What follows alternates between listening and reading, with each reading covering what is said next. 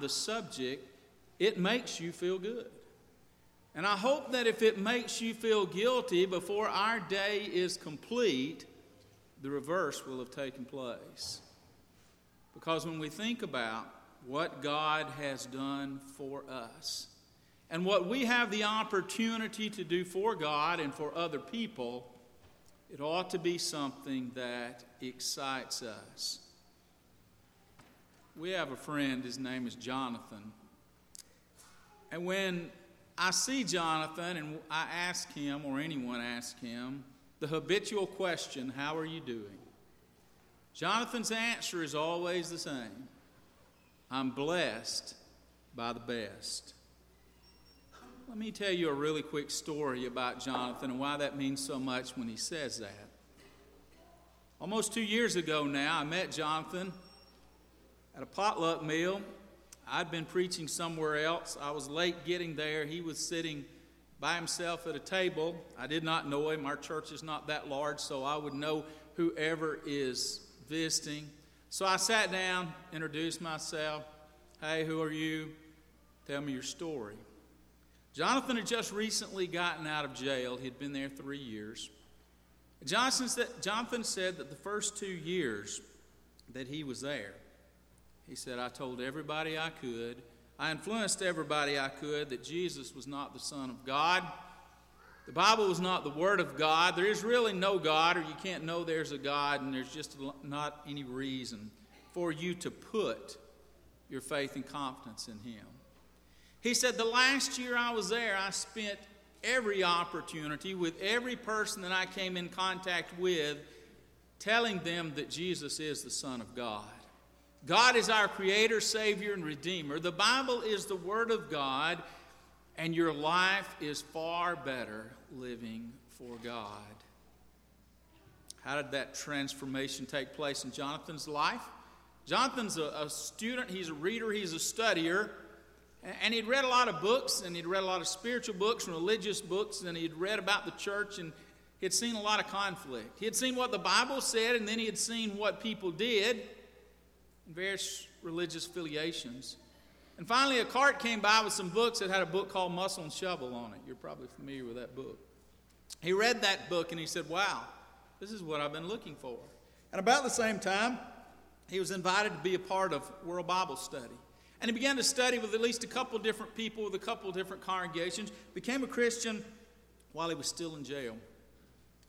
And once he got out, he's done everything he possibly can to share the good news of Jesus Christ with others. There's not a week goes by that I know of that he didn't have personal Bible studies. He teaches people, he teaches in the jail. There's not usually a week goes by that he not, does not baptize someone to Christ for the remission of their sins. He's called me at 7:30 at night. He's called me at 6:30 in the morning, uh, and what a blessing that is blessed by the best. Why does stewardship and the opportunity to be a good steward? Why, why is that important to me? Why does that excite me? And why should that excite you? First of all, I want to suggest this morning that we're blessed by the best because of the source of our blessings. The very first verse in the Bible, Genesis 1 1, says that in the beginning God created the heavens and the earth. Why did He do that? He didn't do that because he had need of anything. God has been, is, and always will be self sufficient. But God created a world ultimately for me and for you. And on that last day, before he rested, he created humanity. Not for him, he had everything he already needed or wanted. But he created humanity so that we might be the benefactor of his blessings and so that we could have life now, so that we could have life beyond. As was read in our scripture reading this morning from Acts chapter 17. 24 through 28, Paul is talking to some people that don't quite have it figured out yet, and, and idolatry and those types of things were raging. And he finally just told them, he said, Look, it's this God you're groping about in darkness for spiritually. It's Him that you live and move and have your very being. I am nothing. I have nothing. I will never be anything without God, period. Everything that I have Everything that I have that is good comes from God. That's what James points out in James chapter 1 and verse 17. Every good and every perfect gift comes down from above. Now, sometimes we get to be the intermediates in that. Sometimes we get to give God's gifts to other people. But when you trace it back to the source, your health, your job, your car, your family, your finances, everything that's good comes from God. There is no exception. In Deuter- Deuteronomy chapter 8 and verse 18, the people of long ago were reminded of something that we today would do well to be reminded of as well. Remember the Lord your God. It is He who gives you power to get wealth. The concept of being independent financially, being independent once we grow up and get out of a home, being independent in, in other different ways is one that we look at as something appealing. But there's a way, there's a point in which there is nothing I have that is of an independent nature. Well, I worked last week and I got paid, and I got paid for what I did. Me, what I did. Deuteronomy 8 says, But it was God that gave me the power. It was God that gave me the help. It was God that gave me the opportunity to get those things. I'm not a great English person from the standpoint of knowing that section really, really well. But in English, you have nouns and you have pronouns, and, and sometimes Matter of fact, quite a bit if we're not cautious. And maybe it's because of accommodation, but, but we keep using words like I, mine, ours. And there's nothing definitively wrong about using that because that's how we communicate. As long as we understand, as long as we understand it's really not mine. I'm the steward over it. My body's not mine. I'm the steward over it. My job's not mine. I'm a steward that God's given me opportunity. The money in my bank account is not mine. It belongs to God. And I'm the steward, and it truly is His. Job chapter 5 and verse 10. It's God that gives rain upon the earth and send waters upon the fields everything of a natural nature. The blessings we get in that sense come from God. In Psalm chapter 127 and verse 2, it's vain to rise up early and to sit up late to eat the bread of sorrows, for so he giveth his beloved sleep.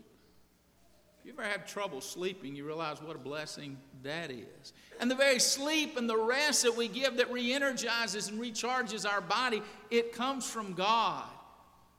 I want to be reminded.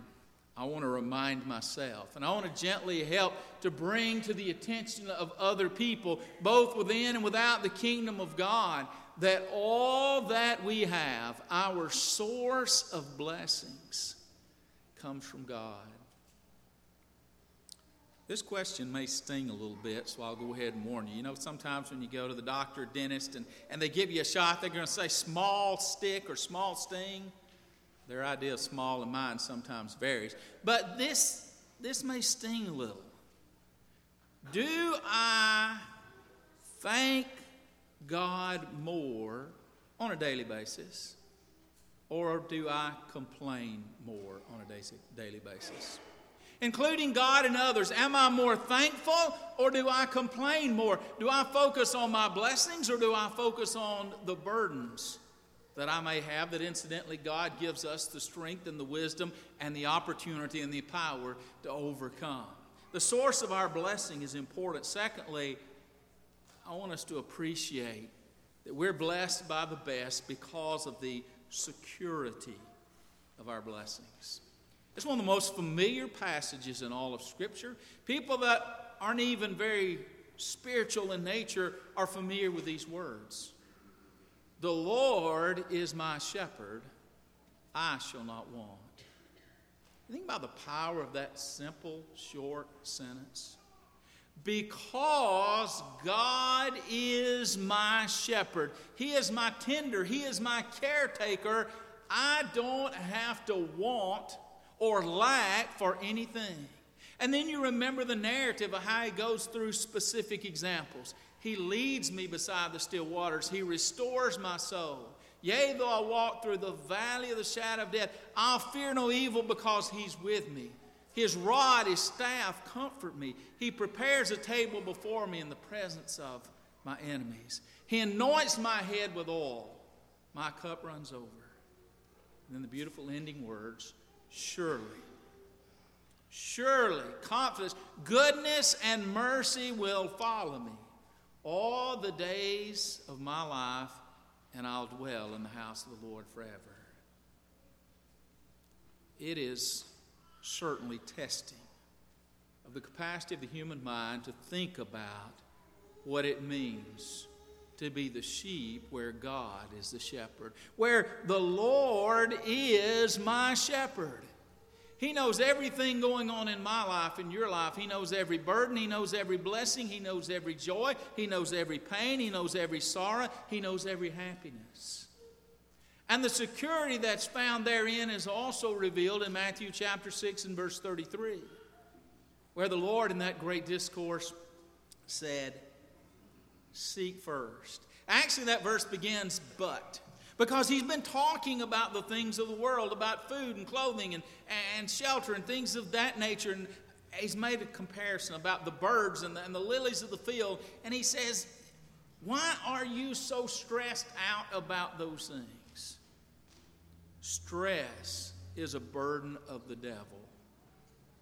Security is a blessing of the Lord. Why are you so stressed out about those things? But, but what, Jesus? But seek first. He didn't say somewhere in your schedule fit God a little bit in. He didn't say up at least in the top 10. He didn't even say the top three. He said, Seek first the kingdom of God and his righteousness, and you will have these things. My problem, and maybe your problem sometimes, is we walk by fear and not by faith. And we don't trust God enough to put His things first, realizing we'll get the other. We feel like we need to help God out, and we're going to get all the other, and then we're going to come over here and seek His kingdom. And what we find out is we run out of time trying to do this, and we don't have time to seek the kingdom. But the security of blessings is if we will seek the kingdom first, those other things that we need. He didn't say every want. He didn't say we'd live in the biggest house. He didn't say we'd drive the most expensive car. He didn't say our bank account would be greater than 95% of the people. He said the things that we ultimately need, He would bless us with. John 3 and verse 16. For God so loved the world. Love's a word that gets thrown around a lot. We love hot dogs and ball games and shopping and fishing and golfing and all this kind of stuff. But, but here's a different love. For God so loved the world that he what? That he gave what was left over in heaven that he didn't really need. No, that wasn't it. He so loved that he gave his only begotten Son. Why'd you do that, God? Did you not know that the majority of the people were going to reject you? Did you not know that the, the majority of the people were going to either literally or otherwise spit in your son's face? For God so loved the world that he gave his only begotten Son that those that believe in him do not have to spend eternity in hell, but have everlasting life, security of blessings. In 1 Peter chapter 5 and verse 5, God gives grace to the humble. Appreciated our prayers this morning. Prayers regarding the Lord's Supper and our prayers as we prayed together, talking about the mercy and the grace and the goodness of God. That's a God that loves us and secures us. John chapter 14, when Jesus was about to die and go back to heaven, there were 12 men that struggled sometimes. One of the things I love about the Bible is it's transparent in a lot of different ways. And not only does it tell you about the good things that people did, it tells you about the struggles they had. And if you can imagine being able to walk with Jesus for three years or three and a half years, and think about where you think you would be spiritually, I love the apostles. I love the fact that it opens us up to see them as they were. They were not supermen, they were not invincible. They were not at some level that we cannot hope to attain, but they had a lot of the same characteristics that we do. They wanted to follow Jesus, but they struggled sometimes doing it. And so in John 14, he's trying to get them ready. He's trying to get them ready for the cross. He's trying to get them ready for the time he's going to go back to the Father. He's trying to inform them about the Holy Spirit. And he says, Peace. Peace I leave with you, my peace. Now, he explains that in the next few words when he says, It's not like the world gives, I give you my peace. Let not your heart be troubled, neither let them be afraid. We think about the security believers, the peace. The peace that Paul talks about that passes all understanding. In 1 Corinthians 10, and verse 13. When we see the burdens of life, when we see things that seem insurmountable, when we don't see the escape route, we're reminded no temptations overtaken you, but such as is common to humanity. We want to say sometimes, nobody's ever been through what I'm going through. Nobody's ever had to deal with this. And Paul gently but boldly says, that's not true. That's not true. No temptation's taken you, but such as is common to man. And with every temptation, he has made a way of escape. And he says, God will not let you be tempted above what you can stand. You may have thought at times, you know, I'm right at the breaking point. I may be past the breaking point. You may be near it, but you never go over it because God will not allow it. That's a part of the security of the blessings. And thirdly, when I think about being blessed by the best, I think about the satisfaction that comes from our blessings. The devil would want people to believe this. If you want to live that Christian life, it's okay, but just know you are going to be miserable. You're going to do without. It's going to be bad. It's going to be horrible. And the only real hope you've got is there really is a heaven and it'll be altogether different. That's not true. That's not true because God says it's not true and because we see that it's not true. In 1 Timothy chapter 6 and verse 17, God richly gives us all things to enjoy It's hard to teach sharing to little children sometimes, isn't it? And it's probably hard because they've watched us adults. It's probably the reason it's hard to teach them sharing. But here's a little child, and they've got a bowl of M&Ms, and another little child wants to come, and, and can I have some M&Ms? And you've probably seen the gamut of responses. Maybe there's one broken M&M in that bowl, and that child takes that broken one, and it hands one little M&M to the other child. Why do we do? Don't do that. Give them. No, no. Mine. Mine. God gives us not that one broken M&M. God gives us richly all things to enjoy. Not to just live with dread and mundane and, and problematic life through this life so that it'll be better down the road so that it'll be better in heaven. But He wants us to enjoy life now. James chapter 1 and verse 5. We think about satisfaction from our blessings. If any among you lack wisdom, That'd be a good verse if it said, if the elders need some wisdom, if the preacher needs wisdom, if certain people. He didn't say just an elite group. He said, if any among you lack wisdom, tough luck. Not enough to go around. I'll give you a smidgen. That's not what he says. He says, If any among you lack wisdom, let him ask of God, who gives to all men liberally and does not hold back. When I trace my problems, often I can trace back to two things I did not ask for wisdom, or I did not accept what was given. He says, if you need it, ask for it, he will give it to you. in Ecclesiastes chapter 2, verse 26. For God gives to a man that is good in his sight wisdom and knowledge and joy. Think about the power of that combination. Knowledge. Ignorance gets us in a lot of trouble, doesn't it? But he gives knowledge. Wisdom. Okay, sometimes I've got the knowledge, but I don't really know how to use it and apply it. He gives me wisdom, and he gives me joy. There's no one that wants you and me to be happier more than God does. There's no one that gets greater joy out of our happiness than God does. In Isaiah chapter 40 and verse 29, God knew. God knew that when man was given freedom of choice, that had a lot of implications. Bad choices have consequences, difficulties, problems. Job, when he was in his struggle, said, Man that's born of woman is a few days and full of troubles. He didn't say once every leap year you might have a problem or two. He said life is filled with troubles. God, Isaiah 40 29, gives power to the faint, and to them that have no might, he increases strength.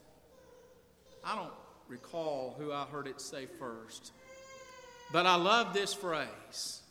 When life is at its worst, God is at his best. And that's true. That's true for a lot of reasons. One of those is when life's at its best, I have this bad tendency to forget.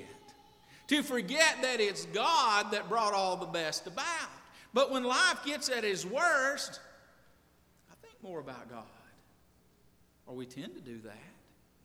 God gives power to the faint. To those that have no might, He increases strength. The letter of the Corinthians, the first one, chapter 3 and verse 6. Paul planted, Apollos watered, and God gave the increase. There are a lot of physical blessings that we have in life that are wonderful, and I'm glad God gives them to us. The greatest blessings that we have are spiritual blessings and the increase to the kingdom, the increase to our lives, other new brothers and sisters to serve with us, to help us in our walk with God, the satisfaction that comes from the blessings of God. Maybe you've been to youth camp. Maybe you've been on mission trips. Maybe you've been in other places. And, and there are a lot of good things that go on in all of those places.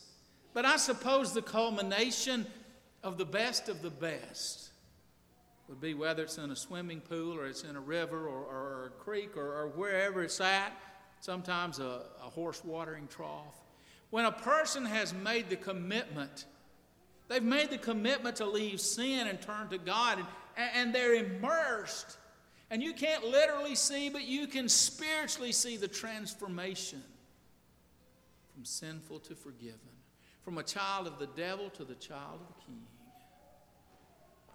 How that God transforms us out of the kingdom of darkness and into the kingdom of the Son of His love. And, and what blessing, what satisfaction, what joy comes from those circumstances. Finally, this morning, I want us to notice as we're blessed by the best, the significance of our blessing. We noted James 1 and 5 if anyone asks for wisdom, God gives liberally. In John chapter 6, verses 32 and 33, Jesus says, I say unto you, Moses gave you not that bread from heaven but my Father gives you the true bread from heaven, for the bread of God is come down from heaven and gives life to the world. Think about your favorite bread. Maybe it's Mama's cornbread. Maybe it's those big fat yeast rolls. Maybe it's whatever your favorite bread is. Maybe it's dripping in butter. Maybe you're not eating bread right now and you're saying, I wish you'd quit talking about bread. but you think about your favorite, and then you think about the bread of life. Wow. That that sustains us spiritually and emotionally and physically and mentally and in every single way. Ephesians chapter 1 and verse 3. Paul offers a blessing. He said, Blessed be the God. And he describes him as the Father of the Lord Jesus Christ, who hath blessed us with. He doesn't say a new house. He doesn't say a new car. He doesn't say 15% growth on our stock portfolio. He doesn't say a promotion at work. He said, Blessed be the God and Father of our Lord Jesus, who has blessed us with all spiritual blessings that are in Christ Jesus. Every spiritual blessing children of God have access to. Every spiritual blessing is found in one place and in one place only in Christ Jesus. Sometimes people say, why, why is it so? What's a big deal about being in Christ? The big deal about being in Christ is because that's where every single spiritual blessing is, and there is not a blessing that is spiritual in its nature outside Christ. That's one reason that we talk and we plead with people about understanding how to get into Christ, that we're baptized into Christ. And if we don't properly follow God's will in getting into Christ, we may be doing a lot of good religious things, but we're outside the sphere of the spiritual blessings. He's blessed us with all spiritual blessings in heavenly places in Christ. 1 Corinthians chapter 15 and verse 57. He's been talking about death, and, and death challenges us, and, and it motivates us, and it moves us, and it grieves us, and there's so many things that death does. But he says, as he gets to the end, thanks be to God who gives us the victory through our Lord Jesus Christ. You see, when I think about the significance of our blessings, in Christ is the only place, the only place that we win the ultimate victory. I don't know if you watched yesterday afternoon or maybe saw it. Justify won the Triple Crown, three horse races, and he made a lot of money for his owners, and, and he'll make a lot of money going down the road and, and, and things of that nature. And, and one of few horses that ever did those things. But you know, a thousand years from now, that won't matter. It won't make any difference who won that horse race back in January in college football, a team I like, some of you may or some don't, they won a victory. And it was a dramatic victory and, and, and the national championship. And, and wow, that, that, that was awesome. And it was great. But you know, a thousand years from now, that victory won't make a bit of difference. And there'll not be a single player, coach on that team that can stand before God on the day of judgment and say, You know, when we won that victory, will that get us into heaven? Can we show you our ring and will that get us into heaven? There are a lot of different victories in life. For those that have played sports, some games you won, some games you lost, some were bigger than others, but there's no victory. There's no victory that even is in the same galaxy of the victory that we get through Jesus Christ our Lord. The satisfaction that we get through the significance of our blessings. Sometimes we're at camp, maybe you sing it here in your worship, your devotionals. It's a simple song, but it's so powerful. God is so good. God is so good. God is so good. He's so good to me. And a part of our time this morning, part of our time today, is intentionally spent reflecting on that goodness that then motivates me to say, now, what am I doing for Him? How is the goodness of God that I surely receive reflected in my life? My suggestion would be this when I understand that I am blessed by the best, I'll give my life, I'll give my time, my money, money, my energy, my service, and my heart to God and to my fellow man. Yes, we're blessed by the best. And I hope that impacts us. And I hope it makes a difference in every decision, in every day, in every part of our life. we close our lesson this morning and extend the invitation of Jesus Christ. Have you been blessed by the best? I don't mean in the physical sense. I know that you've got health and life, and, and He sends rain and, and all kinds of other good things. I, I don't mean that, but I mean, have you been ultimately blessed by the best with the forgiveness of your sin? If you've not, if you've not become His child, He sent His Son so that you could be His child. And this morning, if you're willing to turn from your sins and confess that He is the Son of God and to be immersed in water, to be baptized for the forgiveness of His sins, reenacting His death, His burial, His resurrection, He'll wash away every sin that you've ever committed. It'll be as if with God it never happened, never to hold against you anymore. He'll add you to His kingdom, He'll put you in His Son Jesus' church. He'll give you the strength and the information, the knowledge to be able to walk with Him day by day. If you've not done that, I encourage you to do it. Or if you're a child of God and you've done that, but you've gotten away from that, maybe you've forgotten the source of your blessings. Maybe you've let Satan get in your life and pull and draw you away from, from the good life. And you need prayers. Maybe you need to talk about God to God with some things that are private in nature that you just want to restore and revive. Maybe you need the prayers of this good church. People that love you and care about you, that'll pray with you and will pray for you.